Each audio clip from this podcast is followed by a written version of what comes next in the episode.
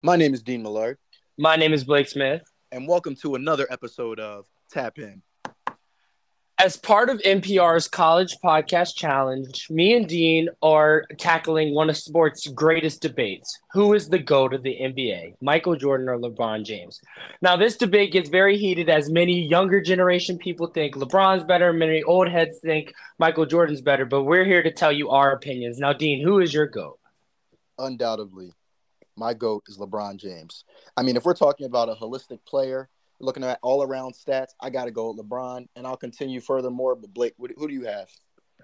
I I personally have to go with MJ, and I think his resume speaks for himself. Six championships, never going to a game seven in the NBA Finals. When he was playing in his prime, no one else won.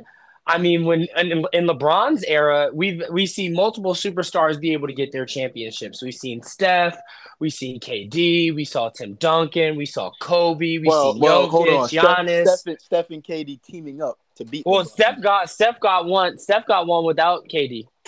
No, he did, but also you have to quantify. You have to look at LeBron, right?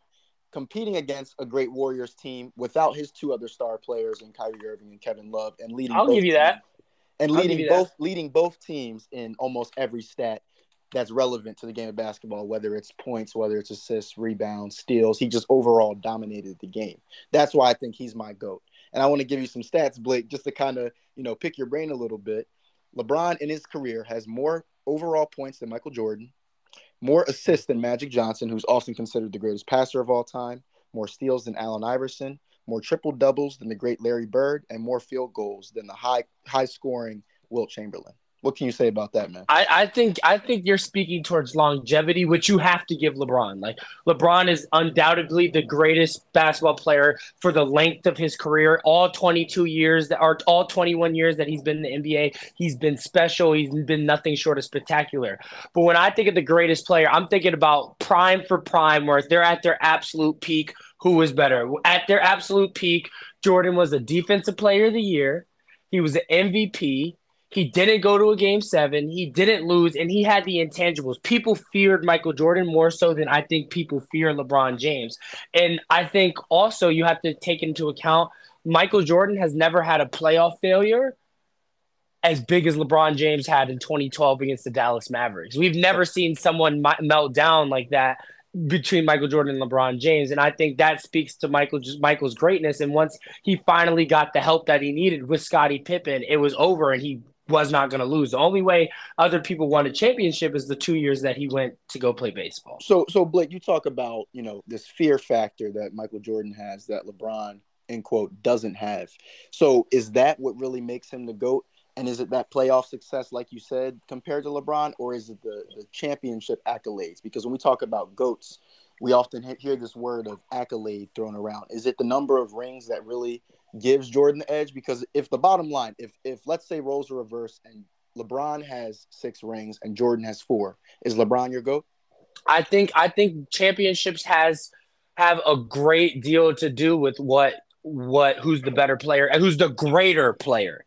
I think we're we're we're going off the greater. Now, if you go with best, I know we've had this conversation before. It is a little different argument because best I feel like strictly goes off pure basketball skill, pure basketball players greatest, I feel like you start adding intangibles, you start adding a culture and all that. What you set as a person, I think that's the com that's the elements that you add when you talk about the greatest player in all time, and that and accolades come into that too. So I think that's what separates MJ from LeBron as the greatest player. Well, Blake, you know, we've we and for all the listeners that are tuning in today, we've had this conversation many times, and we think that it can often get very divisive. I think that, you know, there's a lot of division that comes from these arguments of who's the greatest because it is very subjective, right? People have their opinions.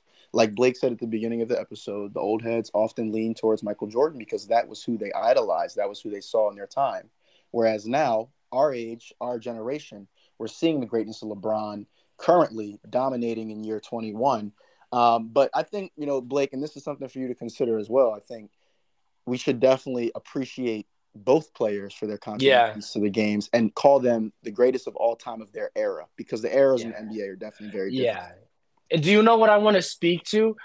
LeBron has it a little harder as he's in the era of social media. Everyone can see his every move, and everything is get everything is criticized twenty times more than it was in Michael Jordan's era. Just because the nature of social media, all these talk shows, everything, radio, etc. Everything LeBron does is critiqued. Even in a regular season game in his 21st season, after he's shown who he is as a player, he will be critiqued. MJ, although he was critiqued, he didn't have that. He had the luxury of not playing with all that media stress. In addition, we do have to admit, as a 19 year old and you're 20 years old, a lot of what we've seen from Jordan are highlights. So we only saw the good. Like we only see really see the good from Jordan. So I will say that my opinion is a little biased and skewed in that way too. Well, definitely. And I mean, I think our eyes were very opened along with many others from our generation when that last dance documentary came out covering those Bulls teams led by Michael Jordan. And like you said, it's easy to look at highlights and say, "Oh, this is a great player." But I think, you know, it's easier to critique LeBron because we're seeing you know the highs and the lows and and i think LeBron is often scrutinized because oh he cries for calls and you know he wouldn't be able to last with the physicality that Jordan you know encountered with the bad boy Detroit Pistons and other um, enforcers in the league with physicality. But do you think that Blake? Like, do you think LeBron would be able to withstand that physicality that Jordan endured? Yes, I think that's overblown. I think LeBron would adjust to this era. LeBron's a freak of nature. He's six eight He's 270. He can move like a he can move like Russell Westbrook and Ja Morant. He would play through the physicality. A lot of this era is adapting to the ref and having to sell your calls to the refs. We see what James Harden's done. We see what Luka does. We see what Jokic does with the flailing of their arms, trying to force contesting contact and sell contact. And I think that's just a part of this era. And I think LeBron's adapted his game to so sort of like, okay, you cry for the call or you you exaggerate a certain way so you get the call because that's what this era accounts for. But if LeBron had to be more physically dominating and more had, and had to be more physically strong, he can do that. I want to give Michael Jordan his credit. I mean, Michael Jordan is the blueprint, right? Obviously, he came before LeBron James, putting the league on notice on an international level. Um, you know, really mobilizing the NBA and you know wherever Michael Jordan went, the game of basketball went, and the American basketball influence went. Goat debate in the NBA is very subjective. There are many players aside from LeBron James and Michael Jordan that we haven't even mentioned that could be considered. You know, Kobe Bryant, one of the all-time greats, Wilt Chamberlain, Kareem Abdul-Jabbar, Magic Johnson. It's really very subjective and opinionated. However, we want to thank you all for tuning in. Uh, you know, like we said, we're submitting to the NPR College Podcast Challenge. And once again, this is Dean Millard and Blake Smith tapping in.